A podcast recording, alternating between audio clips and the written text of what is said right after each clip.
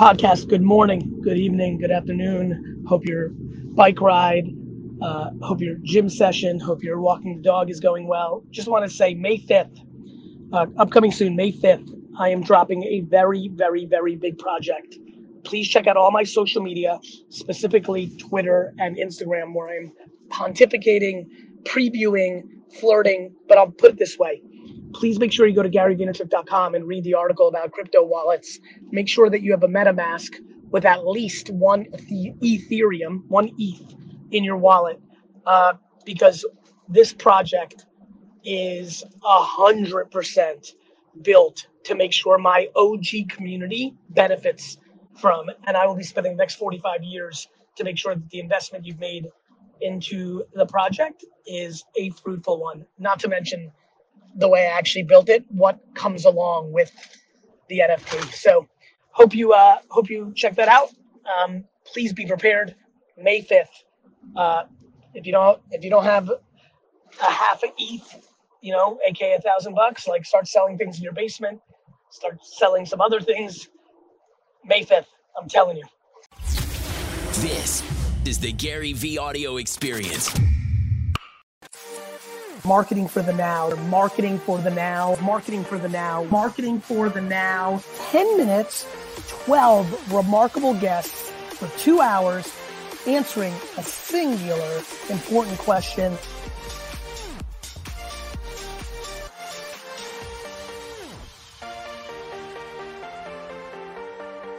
Are you ready, Gary? What do you think? Hi, everybody. Welcome to VaynerX Presents Marketing for the Now. I'm Andrea Sullivan, the CMO of VaynerX, and I'm here with Gary Vaynerchuk. Happy Vaynerversary, number 12, Gary. Yes, I guess our, our documents say that this is the 12 year anniversary of Vayner of my employment at VaynerMedia. I, I so I got the uh, email. I got it too. I, I was laughing. I, I mean, we opened up a couple of. I guess we did because me and AJ worked on a project before he graduated from school, and I guess we did it in April before he came in late May, and we started Vayner. So thank you for that, and thank you everybody for tuning in. I know everybody uh, uh, is busy and has lots of things going on, so thank you for joining us. We're super fired up for today's episode. We're going to be focusing on the future of music, audio, and sonic in 2021. And we're extra grateful for our friends and our partners, Nick and JJ at the Music Business Association. Gary, they actually reached out to us. They're big fans of Marketing for the Now, and they said, "Why don't you do an episode on of on music, and we'll help you find some guests." And so that's just what they've done. Awesome. So uh, super excited to kick things off. Hashtag Marketing for the Now. Let's keep the conversation going. And first up, we have Kara Swisher. She is my idol. She's the host of Pivot and Sway podcasts and contributing writer for the New York Times Opinion. Kara is an OG in the audio space as the host of Recode Decode podcast for over five years and an entrepreneur behind Recode and Code and Revere Digital. She also co produced and co hosted the Wall Street Journal's D All Things Digital, the major high tech conference featuring Bill Gates, Steve Jobs, and many rock stars in tech and media, and was a highly revered reporter at the Washington Post. Welcome, Kara. How you doing? How's it going? Hey, Hey, Kara, how are you? Hey, Gary, how's it going? It's really nice to see you. It's fun good for me to be on the other side of this. I get to oh, ask the questions. Uh, good luck. I'm, I'm going to do my best here. Uh, actually, let's let's make it very simple for me. Sure. Um, you know, as you think about audio, uh, we we set this up as what's the future of music, audio, and sonic, and that could be sonic branding even in 2021. As I pose such a wide question, yeah. obviously you've just been so incredibly strong in the last decade around podcasting. Mm-hmm. But you know, even as a consumer of music, or and obviously your your consumer behavior around digital is so omnipresent. Mm-hmm. How, do, how do you take that question? What are what are the first things that pop up? Things you're seeing, things you're intrigued by. Well, you know, it's really I find it really they're very different things. Like they're all different things. I'm not sure very what Sonic different. is. I'm not quite sure what Sonic is. Sonic but- is Sonic is like the Intel uh, sound or the Netflix sound. There's a there's a lot of fun mm-hmm. conversation around brands and individuals even having a sound for that quick one second right. as we continue to consume content. But I'll, I'll let right, you go. 100%. Uh, okay. So I really do think a lot about audio. And, you know, as you know, I've sort of shifted my career rather significantly. About Yes. six years ago, I was a reporter. I ran a big website, a big tech and media website, was doing really well. And I really, you know, I, I grabbed an intern and went and did Recode Decode. It was me and, uh, uh, and, a, and an intern that did it by ourselves. And I was luckily working for a place, uh, Vox Media, that were like, okay, we trust you to do this. And the reason why is I've done so many live events as you've done, you know, and you've also been a very big pioneer in this area. And I, I saw the real um, resonance of this as the technology started to really be available in the way people consume these things with a fan base that really it really shifted from a written fan base to one that is in your ear in an audio format.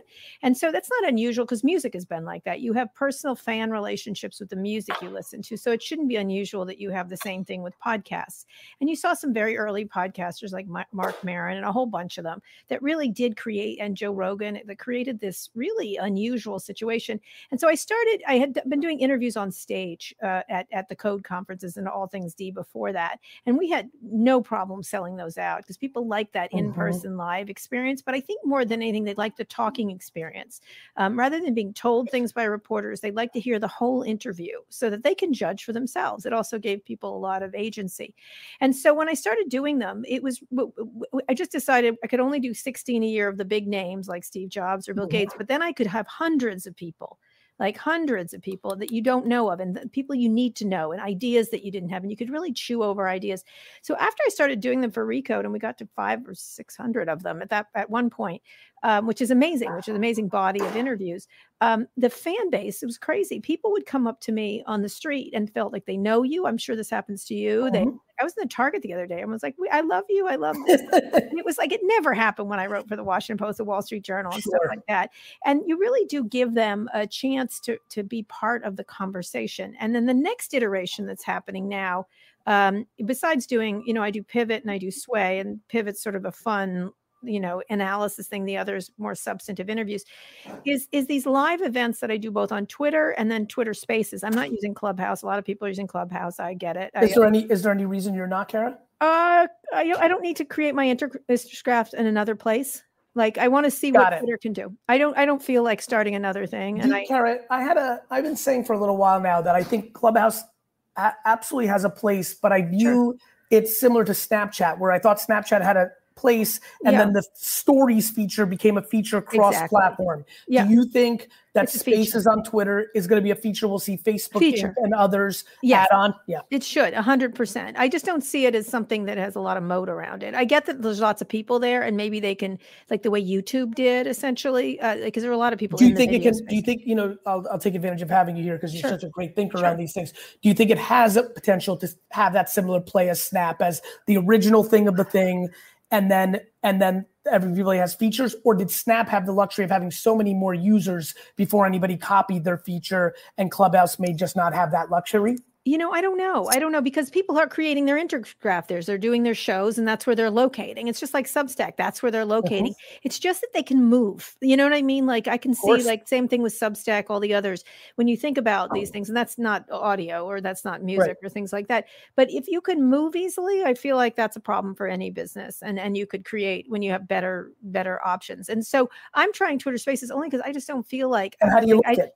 I like it. It's a little glitchy, but it's getting there. It's getting there. I get hun, you know, you get thousands, but I get lots of people. Like I do them on Friday nights, and I get like up to a thousand people. It's crazy. Wow. It's like, Awesome. which is great. And, and then you, like, and do you like do you like hosting that party? Yeah, I do actually a lot because I we have the live where I talk and I answer written questions, and that's kind of that's great too. The live twitters and they work out really well. But the the, the I bring in guests and people people want to hear from, and then people pop up in it. It feels Mhm. very like that. I I get the the um what's it called? There's an ex- just the serendipity of it. I really like it, It's and I like, like being at a conference, right? Like It you- does, You, you, yeah. might be doing your thing. There's people listening, a lot of people listening, and then as you're walking to your next thing, you might see somebody you know, and you're like, "Hey, why Yes. don't you join?" There is a little bit of that going on, no question. it's more like talk radio. That's what it No me of. That's what Mhm. it really. It's uh, less than a conference. I know they're describing it as a conference, but I feel like it's because that's still broadcast one to many, even if it's in a live space. This is like talk radio, and I what I found really interesting is two things. you One people calling in? calling in, right and getting the chance and they want to talk to the people and The only difference, the only difference, I'm sorry to interrupt, is with the way you visually see it, because of the who you are, there are Yeah. going to be many people interested, and you may be interested in the person that's interested, so you can bring them in. Whereas with talk radio, that might be a little bit more challenging. Right. That's you don't know who's calling. Yeah. So Correct. it's like even better talk radio. And Yeah, so exactly. and, and what's amazing is people have stayed really civil. I was sort of a little worried about people popping off and stuff like that. And I, there's a way to get rid of them quickly. I haven't had to do that at all. The questions are intelligent. People really are dying for conversation.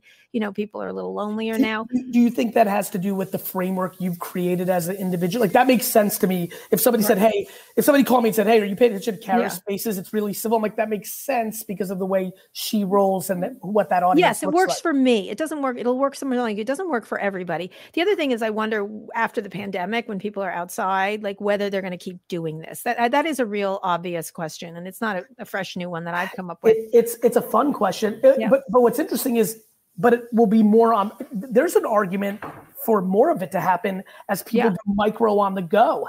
It Yeah. might be just a more entertaining music or podcast. Absolutely. You're commuting. absolutely. I think what people don't understand is a lot of people are consuming less audio during pandemic because they're not on the move. Right, a hundred percent. I think uh, we'll see what happens with. uh, Mm-hmm. We've had a growth. We've had growth. Everyone's like, "Oh, but podcast." We nothing but growth for both my podcasts.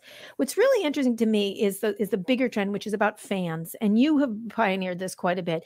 But not just this. Look at what Taylor Swift is doing with redoing her albums. It's all. I mean, uh, Ben Thompson wrote a great piece about this.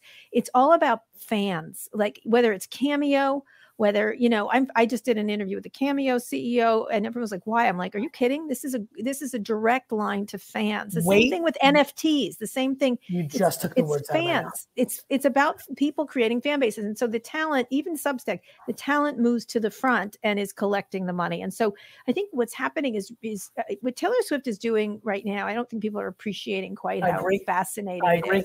Because Um, the the middle, Mhm. the middle is losing its leverage. It has it doesn't have leverage it's just showing that it never did really it just got in the way Well, well, it did because of the way distribution worked and an, in, Yes. an at scale internet with an at scale blockchain. Oh my God. yeah All right, exactly Kat, bad news. These are only 10 minutes long. I can talk Great. to you for Good. 50. All right. Thank, first of all, thank Gary. you for doing this. Have a good are- show. all right you. Cool. Take care. Bye-bye. Bye.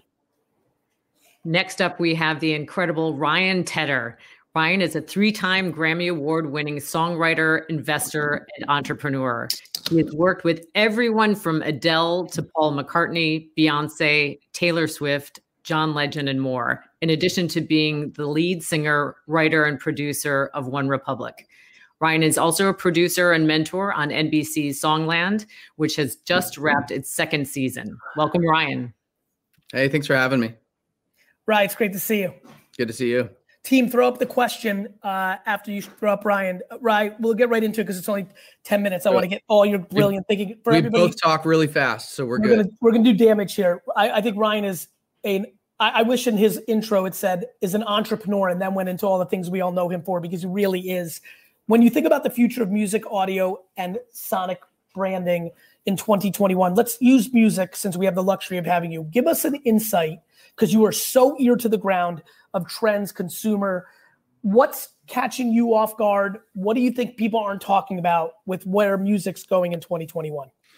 Um, I mean, obviously, we stumbled into in the, in the last conversation into the NFT thing, right? Non fungible token. Um, that uh, personal one to one interaction i with your fan base is absolutely the most vital. You guys, I loved where the conversation went just a second ago into Taylor Swift of it all. I've worked with Taylor on a number of records, and she's a savage, and she's going to reclaim her own fan base, and she will remove the middleman, which is the label.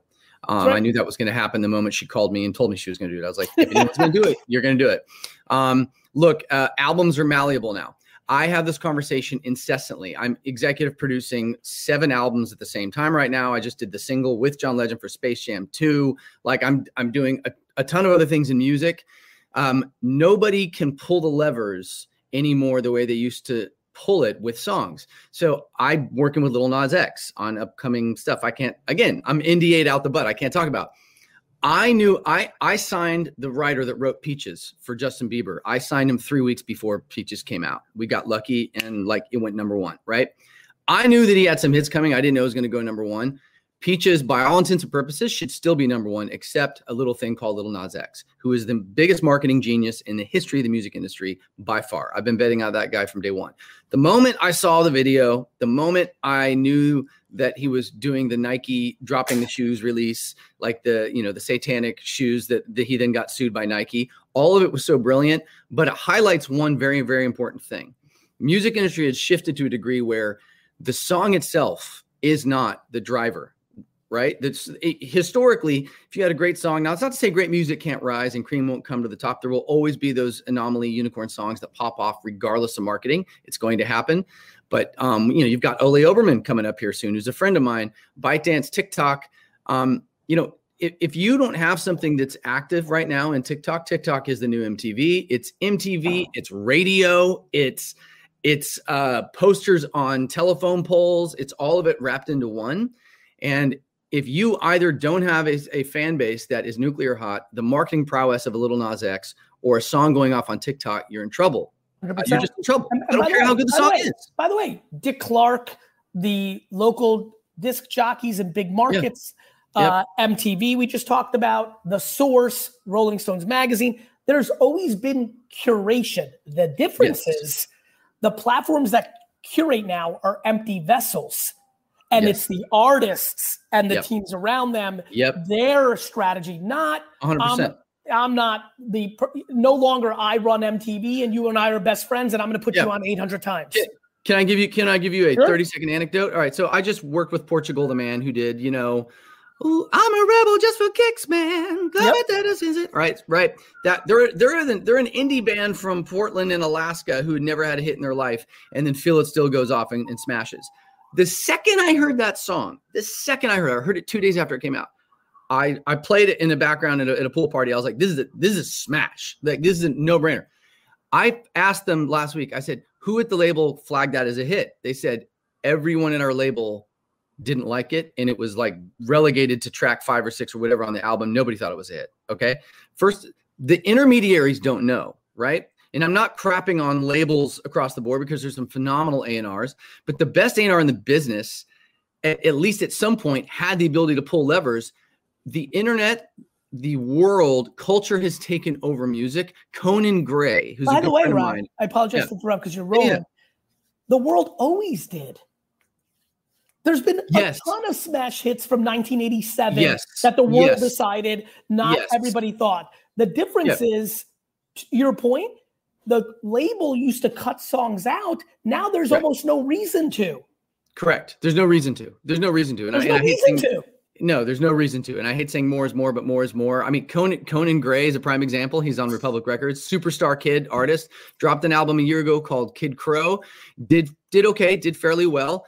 Uh, the song that he begged the label to put on called Heather. It's the only song he wrote by himself, just him on an acoustic guitar. Seven months after the album comes out, somebody grabs it, does something on TikTok, Boom. Biggest smash he's ever had in his life. Counting Stars, which we put out six years ago, went viral two months ago. The head of my or, or the head of international calls me. What are you guys doing with Counting Stars? We're getting we're getting 1.2 million streams a day on it. Turns out some dude in like Austria sped it up, put it on TikTok. People danced to it. It went off. The point is, nobody nobody knows every, everyone who thought they knew knows even less. Nobody 100%. can control what it nobody can control what a hit is anymore but real quick real quick yeah. you also said lil nas x is the greatest marketer in music history. Period. So you period. said nobody can control. I counter because i know artists can. The artist yeah, if they're the marketer.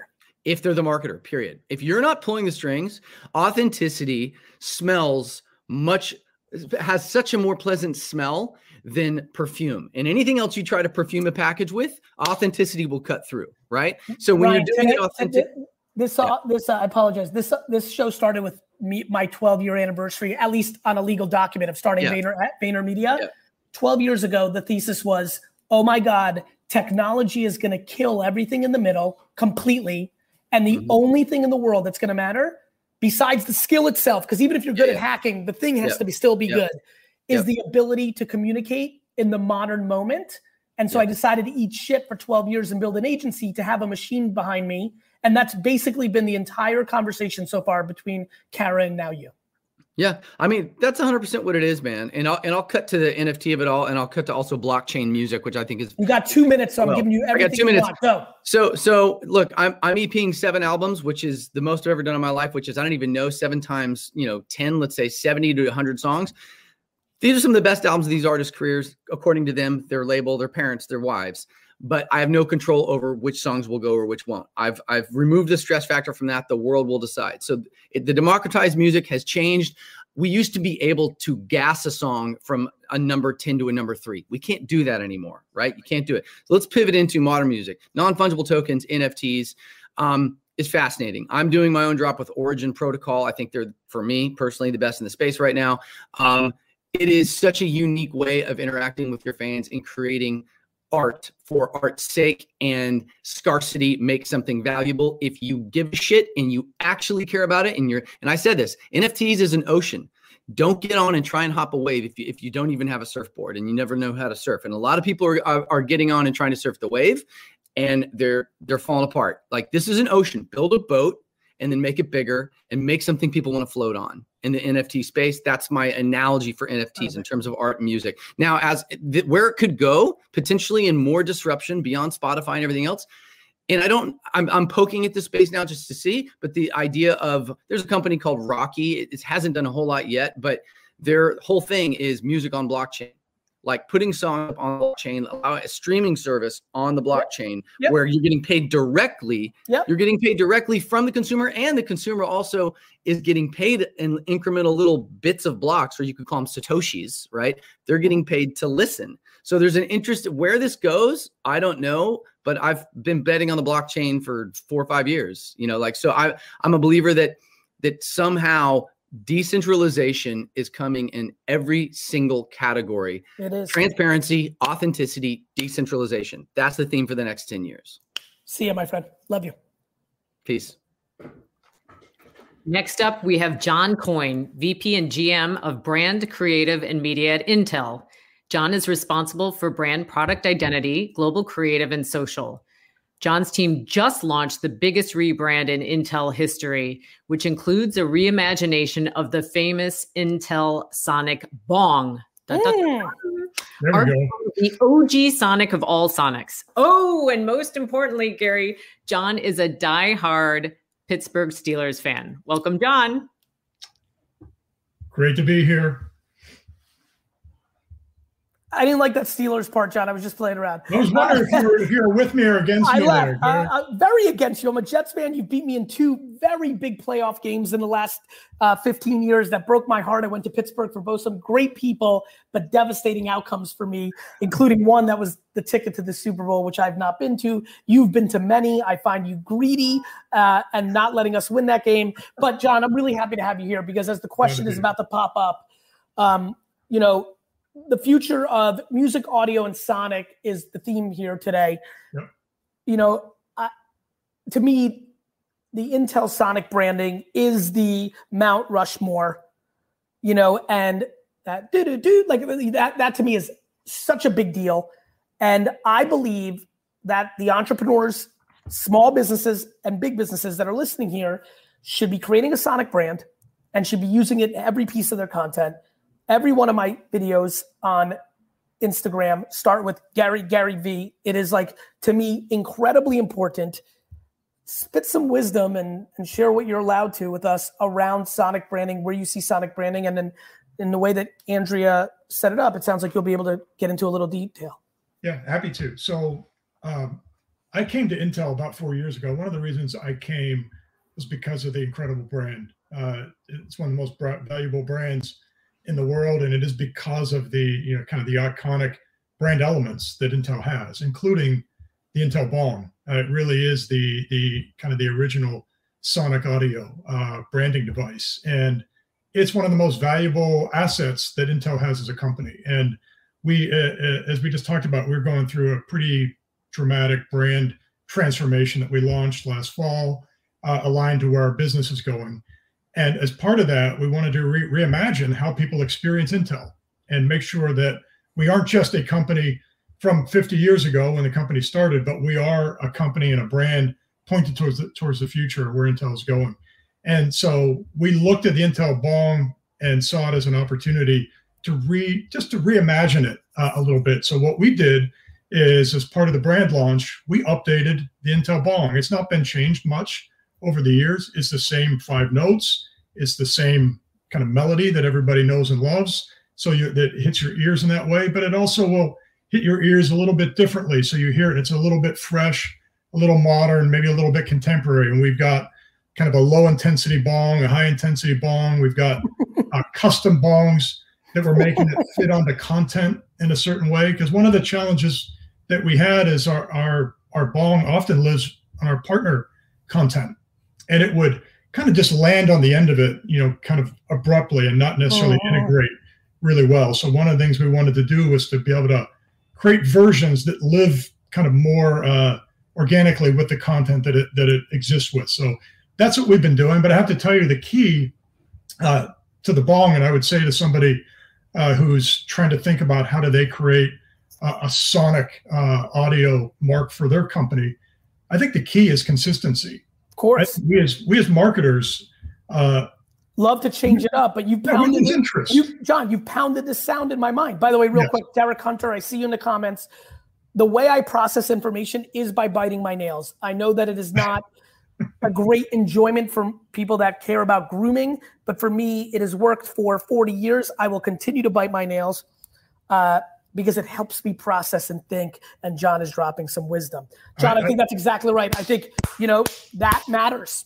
and by the way, I find that a lot of Jet fans have that same problem. No, John. Listen, John. You got ten minutes here. I'm more than happy to make it five. Don't get me crazy, Yeah. John. No, As But a I, I, honestly, I, I think the key is like the benefit of, of Intel. Why does everybody know Intel Bong and, and love it? It's because billions of dollars, literally over 27 years, has been spent drilling it into people's heads.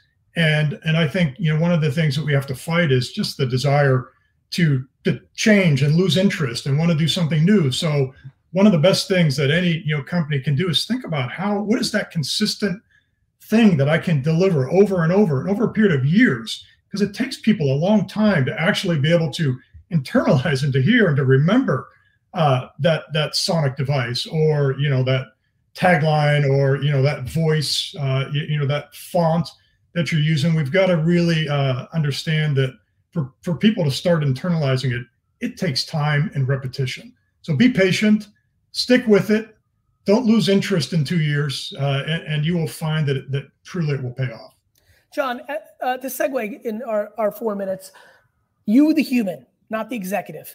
okay Where are you with podcasts? Do you listen to them? Don't you? And based on what I like to iterate along the way, based on what Karen and I were talking about, have you found yourself consuming more or less of it in COVID versus where you were pre-COVID?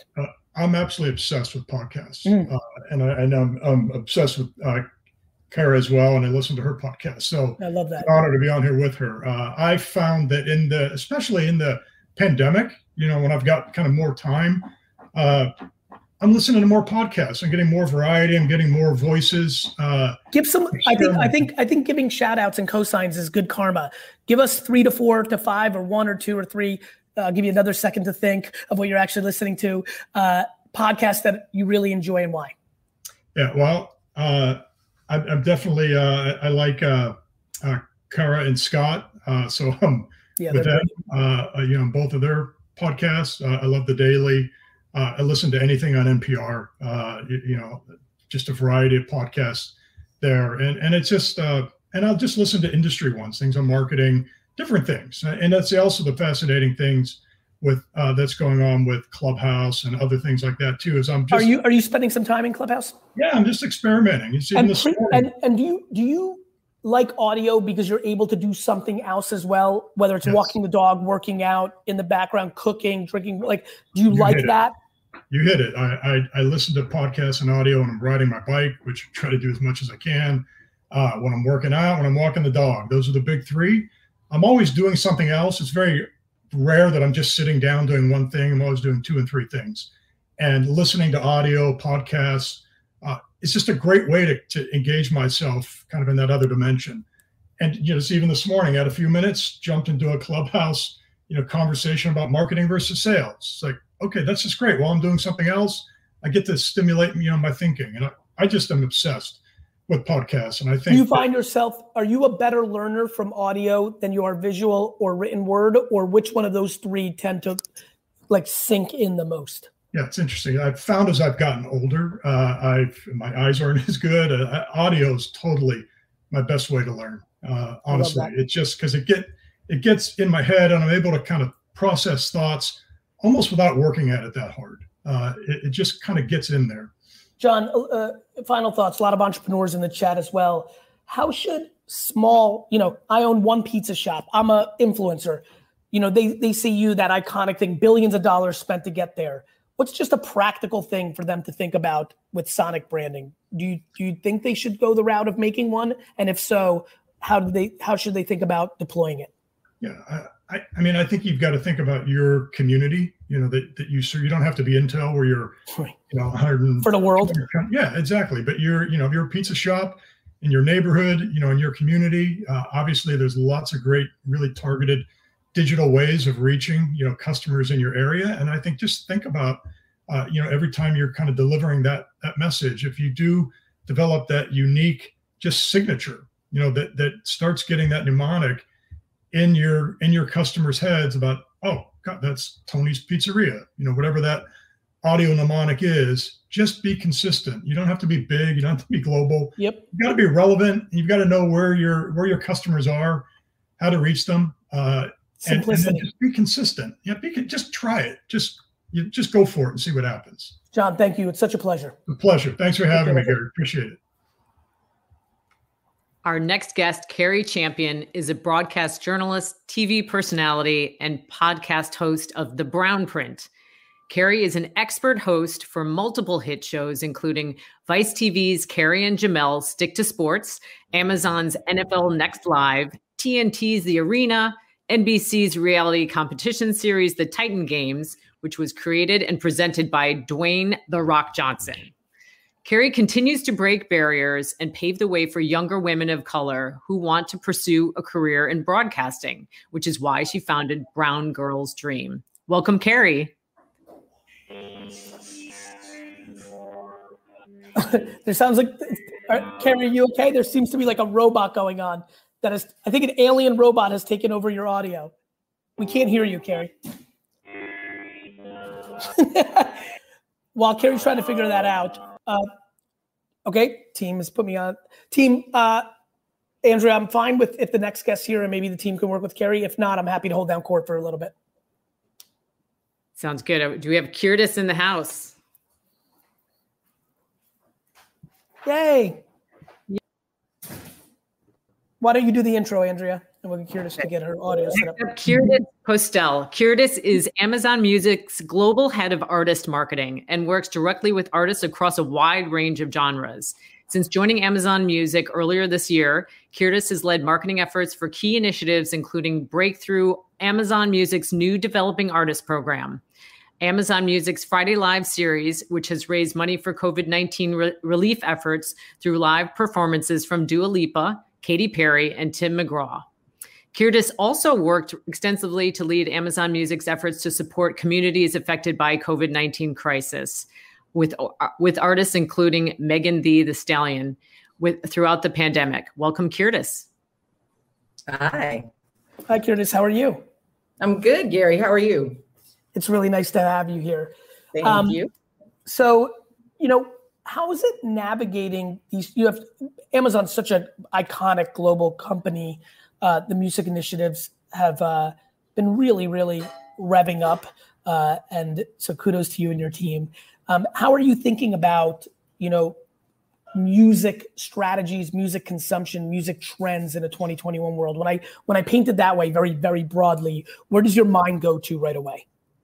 Well, there are a couple of things. I think first of all, uh, working at a music streaming company, music streamers have to evolve, right? And become more than just a music store. Artists and their fans are looking for, you know, other opportunities and and they want more than just a big catalog of music.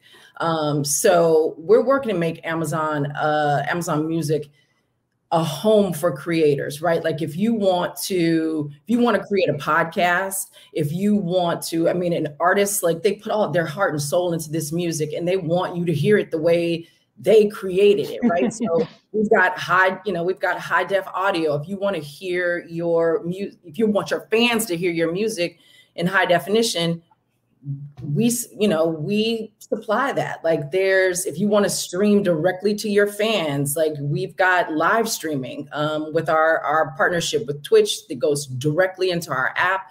Like you've got to be more than just a play button now for for artists and for their fans. I think that's exactly right. What um wh- what has been the most interesting thing that you've observed with consumer behavior in the last 12 months from your perspective, from your seat looking at this? Has there been anything that is like, wow, if Gary said this was going to happen, or if I said this was going to happen a year ago, I would have never believed it, or just a big shift in, in behavior? Anything, anything stand out when I say that? I think because of the pandemic, like from an artist standpoint, I'm seeing more artists focus on their broader brand than just on the music, right? Like the music okay. is always going to be the fuel that powers everything else. But you know, you've always had a couple of A-list superstar artists that had a fashion brand or, you know, or headphones. Um, but what I'm seeing is that younger artists are paying more attention to their broader brand. Um, I'm, I think I've heard you know that doesn't align with our our brand more in the last couple of years than I ever have. And I think specifically because of the pandemic we're going to hear that more and more. If if you were an artist that was relying solely on your music and the ability to tour or to perform live uh, as your means of income to support your career i think that uh, they've learned a good hard lesson in the last year and everybody's going to be focusing more on on their broader brand.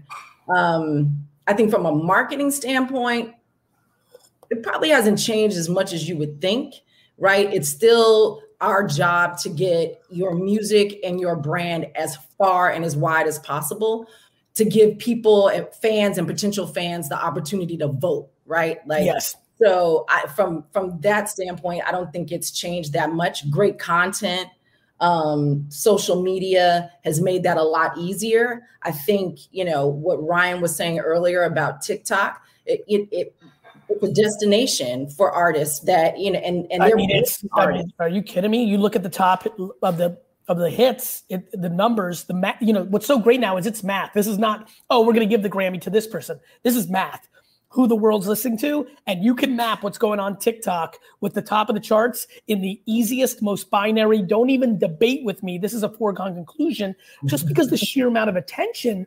I had three. They actually made a video today that will probably come out tomorrow on my Instagram or what have you. I had three eight-year-olds come yeah. up to me just now and say, Gary Vee, we love your stuff. I'm like, how old are you guys? They're like eight.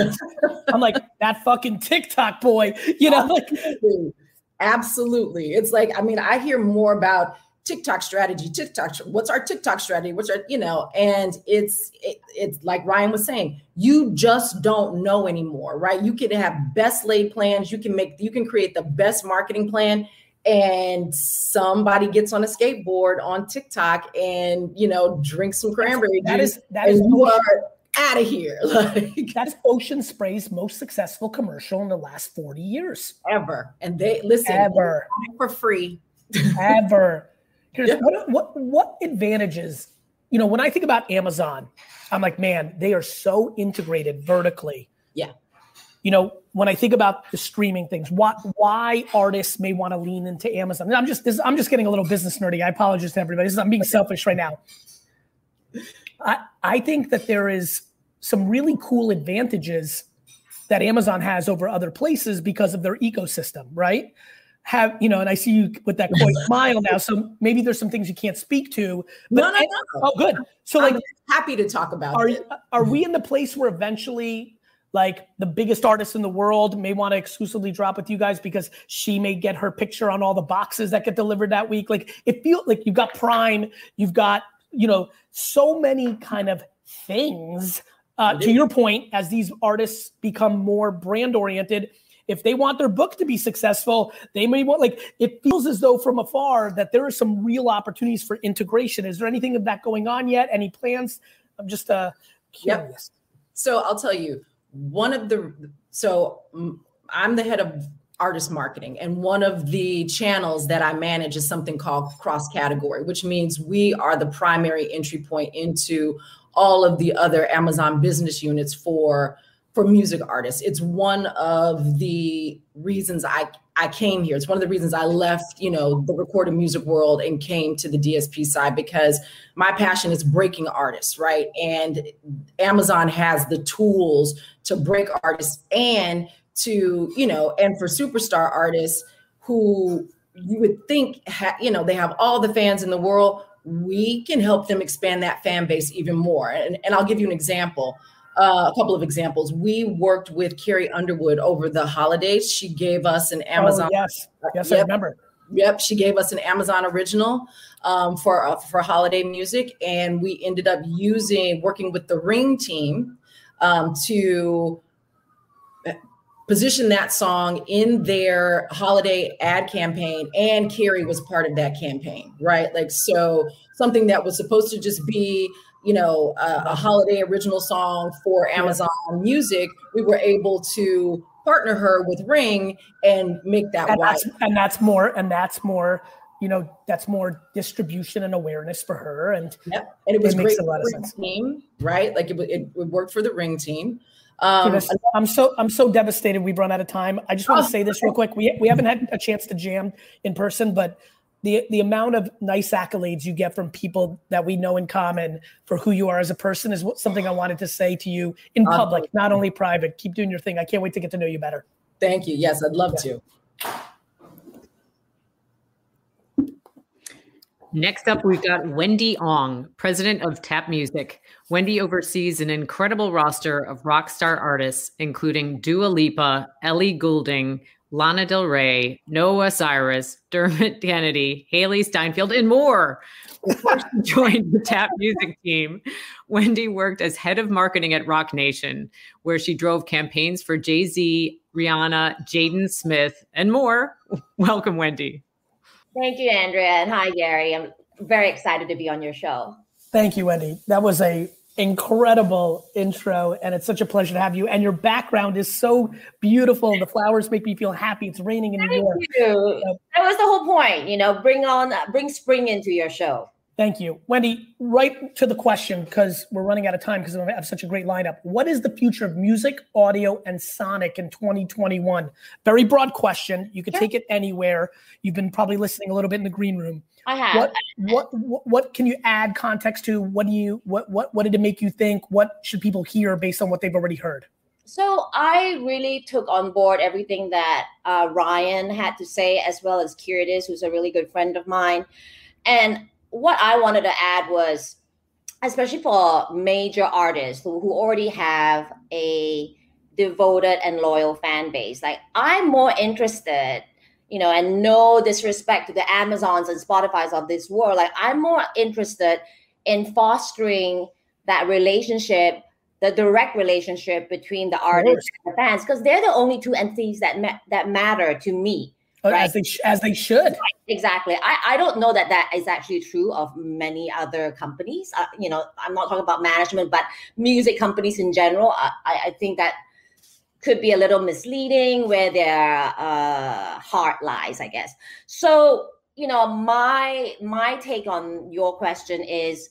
Um, I'd like to explore building independent artist economies that are uh, that are functional economies enabled by blockchain you know? And i know that sounds like a bunch of words just uh, that are thrown together but essentially like i i look at like the bigger artists with their devoted fan base like why shouldn't we have something where you know if we were gonna if we were already at this level and we wanted to drop you know anything from an album to special merch and all that and why can't we do it on our own? you you you will wendy. I exactly don't want to scare my great partnership at HarperCollins, but I'm going to be transparent right now because I want to bring value. Right. I am wrapping up my book contract. I have a big time book coming out this winter that I'm excited about.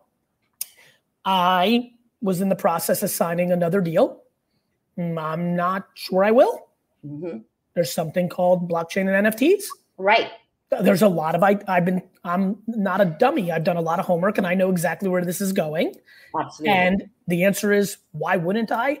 The answer is of course it's exactly what I should do. And so what's going to happen is the people in the middle are going to have to evolve. That is the name of the jungle, right, Wendy? Absolutely. And I think that's where blockchain comes in. And you know, everyone that you talk to, like it's NFT, NFT, NFT, that is like the big buzzword right it's now. It's the moment right now. It is. But you know, I think that the I personally have concerns that still need to be addressed in this whole world. And I'm speaking as a layman, like I'm not a tech Yeah, fine. No, I, I'm worried with how white male centric every person that talks about this is. That that is a concern to me. I think it needs to have. You know what's good? You know what's good about that, Wendy? Though, it's one thing about white tech nerds talking about it. It's Yeah. another thing to know that it's a decentralized economy. That actually, the thing you're worried about with your opening sentence, then you should be most optimistic about this platform because it's the first one that's come along that most addresses your opening concern. right?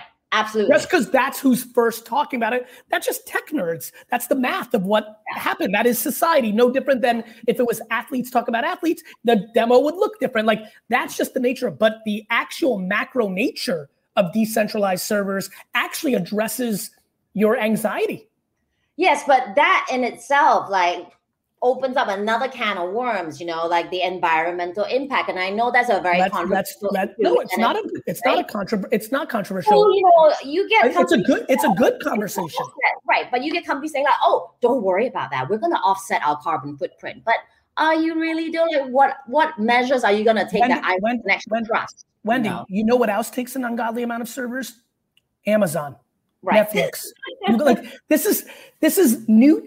Your first like you know like I laugh when people. Of course, it has server impacts. Do you know what it takes to keep up Amazon ser- music service that we just had, or Netflix, or Spotify? It takes servers. And to your point, this is early and they keep evolving.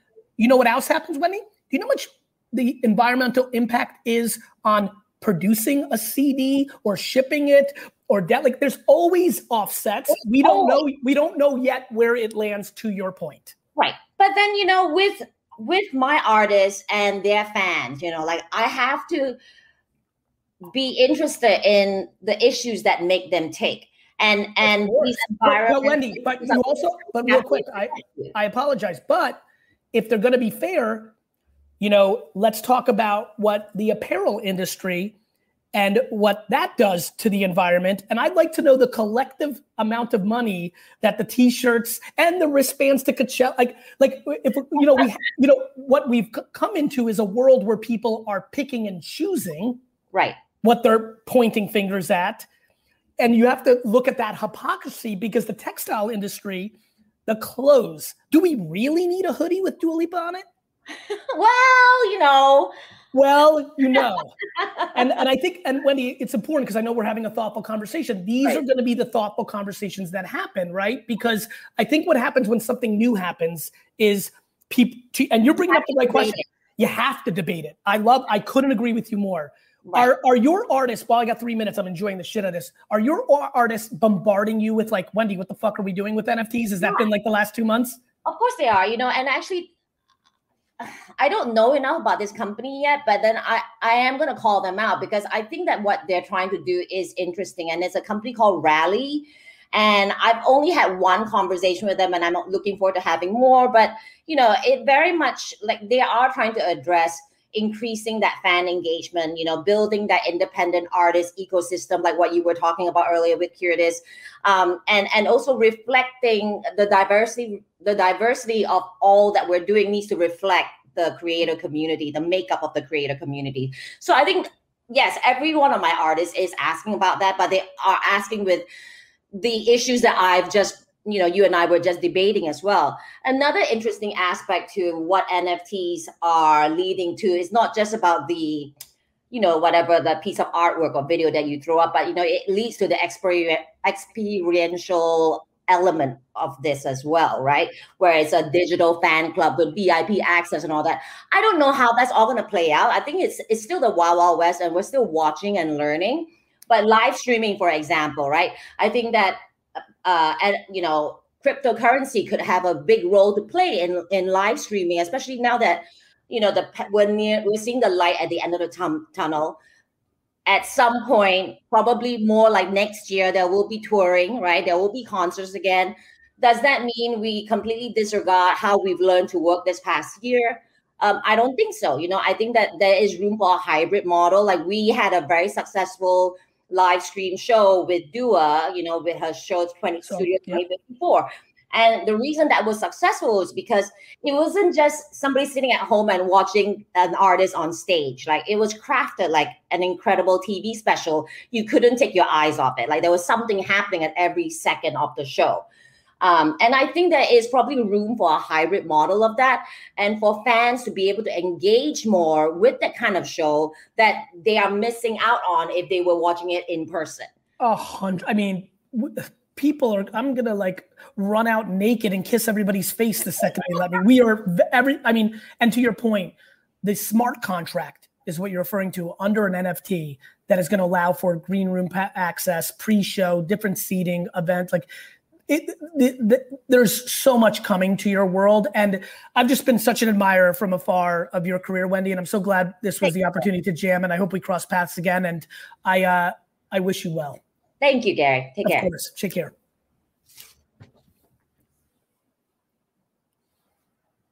Andrew you're on mute Thank you, Gary. You're welcome. Let's hope that the robot has released Cari Champion and that she can come and join us right now. Welcome, Yay! Yay! It's normal, guys. It's normal. Thank you guys for having me. Of course, Cari. It's so great to see you. I'm glad the alien robots have released you, and uh, and it's great to see you. And and what an incredible intro. You you know, as many know, I'm a fan and believer in work ethic. I think it is one of the ingredients. And you know, I just admire yours from afar. You are a renaissance woman doing tons and pushing, and I cheer for you.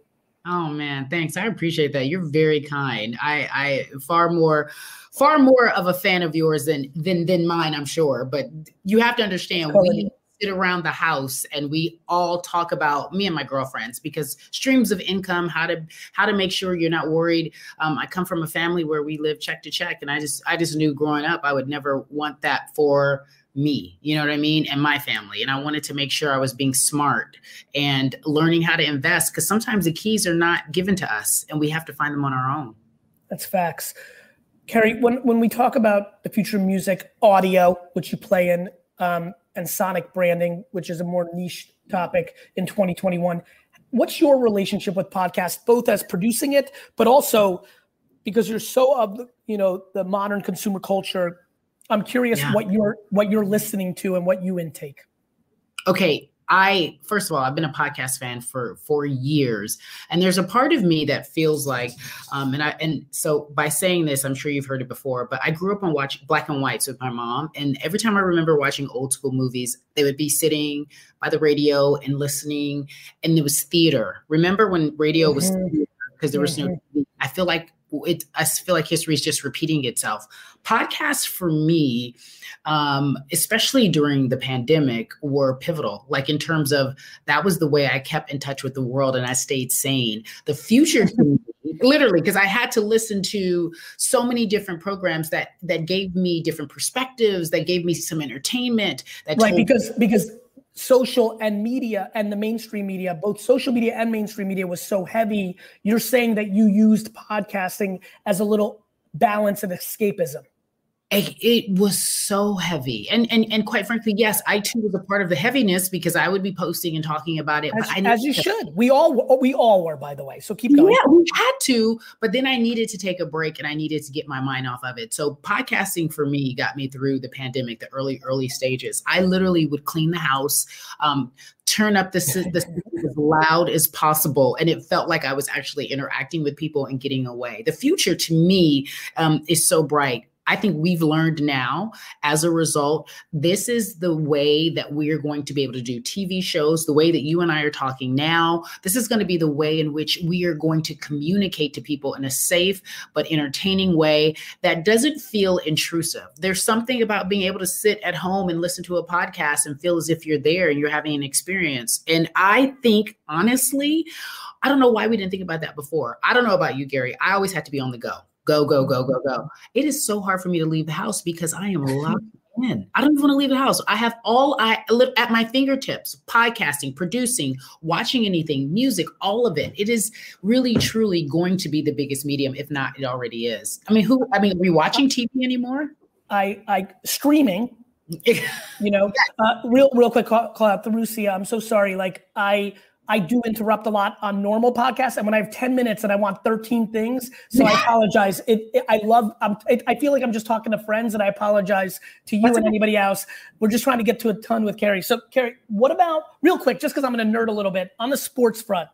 Yeah. What do you think? What, who's going to win the NBA championship? I just okay. need your hot take. Okay, I can talk about this all day with you. Um, everyone wants to see Brooklyn and Lakers, right? Mm-hmm. That's not going to happen. No, uh, huh? It's not going to happen. So I'm just preparing you now. Everyone be okay with it. It's not going to happen. There are a couple of things, and I'm a diehard Laker fan. I don't know if you know that. A couple okay. of things.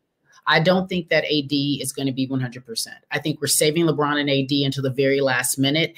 And I hope that works, but I just don't think he's going to be 100% because I do believe I'm concerned that his injury is more than what we are hearing. Mm-hmm. Um, I don't know that. I just, that's just me, my gut. And then I also think on the other end, we're going to watch Brooklyn. And while they're amazing, I think they're going to implode. I don't, when's the last time you've ever seen anything like that? This team is has so many superstars and they are self selfless, not selfish, selfless, but I honestly believe when it comes down to it, they're going to implode because someone's going to want to have the ball in their hands all the time and it's going to really start to affect i because i and i'm going to say i'm going to say this i love james harden i think he's amazing but when you go ring chasing it never works in your favor it just doesn't. So if I if I had to guess, it's going to be a surprising team for us. It's going to be a team that we haven't really been looking. My, what's your, what's your intuition right now? I know it will change as you get better data down the stretch. This is very far off. Nobody should be able to nail it this far yeah, out. So I'm trying to make you I'm trying to make you feel safe, but I'm genuinely yeah, curious. Yeah, is, it the Cel- is it the uh, Celtics, Milwaukee? Is like, who's I, honestly believe I, it, it, could be Milwaukee. I think that they're going to be doing something special. I think the Celtics are, are definitely in there, but I'm right now, I'm going from the East and it's not going to be Brooklyn. And it might be, so. it literally will be Milwaukee if I'm pretty sure. I think, I think our guy needs to, to feel as if he is tired of people saying that he's not good and he needs help and he hasn't arrived and he's really gonna go hard in the paint. I mean, he's just and by the way, not for nothing, he's just a freak. Giannis is a freak. No one is saying anything about what a freak athlete he is, and he's been quietly making his case. So I'm excited about okay, that. I will say that I do think the world has said something about his freak athleticism. his literal name is the Greek freak. So let's yeah. put that right. yeah, yeah. As the Greek freak, his name, but he's he's been getting so much bad press lately, Gary. No, I agree. I agree. For no reason. Like I think we nicknamed him the Greek freak and then we took it back. Well, not me per se, but you know, I think we we then dismiss him because he can't show up in in a way in which we have already crowned him. And I, I think he's taken that personally. You know what I'm saying? I okay, so let me ask you, who do you think is gonna win? I think it's going to be Brooklyn and the Lakers in the NBA Finals. Uh, everyone thinks so. I, sounds great. Honestly, I, I, I just no. don't see the alternatives clearly enough yet. But things, but you know, like we saw with Miami in the bubble, like I'm also a very big fan of momentum at the moment. I think if you look at the history of sports, it really matters what's happening as you go in. Who would have thought Miami would have made it to the finals? Nobody. I didn't and and quite frankly i knew that they were not going to do well because they didn't have enough. Nobody would have said they would have made it to the finals. I, we're going to be surprised. I just and it's just the nature of these guys are tired. They haven't had any time off. I feel like mm, that's a very big point because of the limited nature of their break of the off season. That's something have, i haven't thought about really they're exhausted. I would love to say my Lakers are going to do it, and I will say that you know as a fan, but I'm like, I know they're tired. They're exhausted. They didn't have any time off. And they were told they were going to have time off before they went back to start the season. They were told they were not going to have an all star. They would have a break during that time. They did not have a break. They did an all star. The league has, has literally made these guys there's no more. Yep.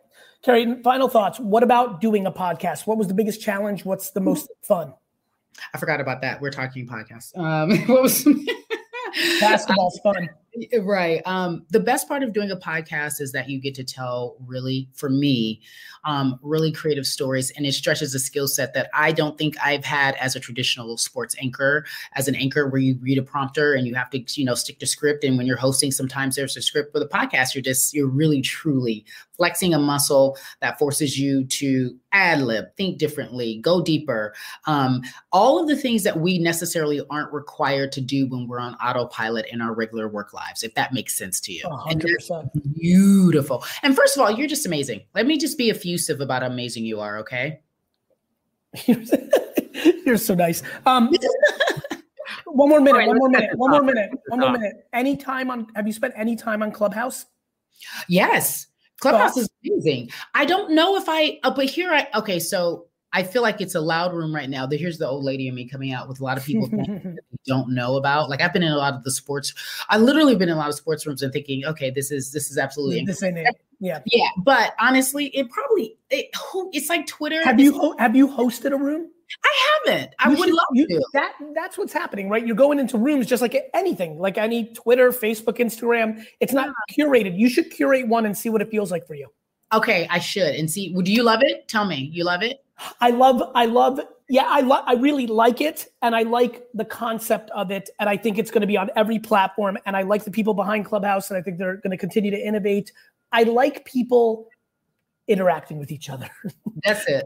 That's, That's it. it. I'm a it's a new boy. way to interact. Is, is it a way to date? Because I need a boyfriend. Is that a way to date? You're about to get completely bombarded as you head out.